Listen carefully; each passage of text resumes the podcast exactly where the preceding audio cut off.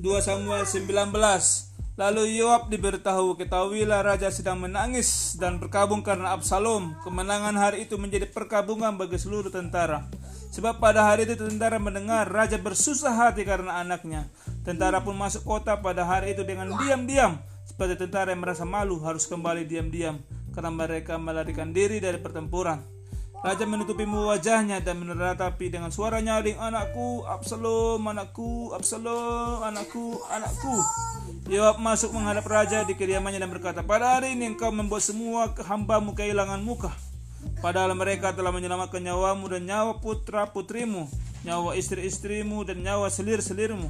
Engkau mencintai orang-orang yang benci kepadamu dan membenci orang-orang yang cinta kepadamu. Pada hari ini, engkau menunjukkan bahwa panglima-panglima dan anak buahnya tidak berarti apa-apa bagimu. Bahkan aku mengerti pada hari ini, seandainya Absalom hidup dan kami semua mati pada hari ini, pastilah hal itu kau pandang baik. Sebab itu bangunlah, keluar dan berbicaralah, menenangkan hati hamba-hambamu. Aku bersumpah demi Tuhan, apabila engkau tidak keluar, tidak seorang pun akan tinggal bersamamu malam ini. Hal ini akan jadi lebih celaka bagimu daripada segala celaka yang telah kau alami sejak masa mudamu sampai sekarang. Lalu raja pun duduk di pintu gerbang kepada seluruh tentara. Diberitahukan demikian. Ketahuilah, raja duduk di pintu gerbang.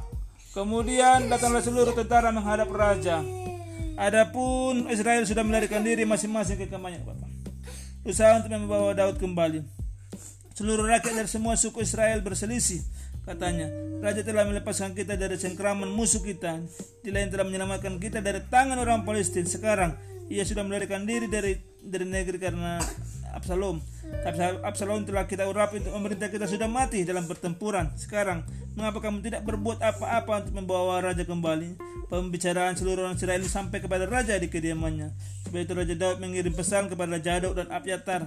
Imam-imam itu berbicaralah kepada para tua-tua Yehuda demikian. Mengapa kamu menjadi yang terakhir untuk membawa raja kembali ke istananya? Kamulah saudara-saudaraku, kamulah saudara daging denganku. Mengapa kamu harus menjadi yang terakhir untuk membawa raja kembali? Katakanlah juga kepada Amasa, bukankah engkau saudara daging denganku? Kiranya Allah menghukum aku dengan berat, bahkan lebih lagi. Jika engkau tidak menjadi panglimaku, seterusnya menggantikan Yoab. Demikianlah yang mempengaruhi semua orang Yehuda, sehingga sehingga mereka sehati.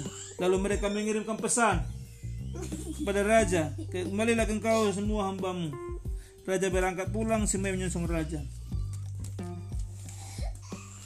Raja pun kembali dan sampai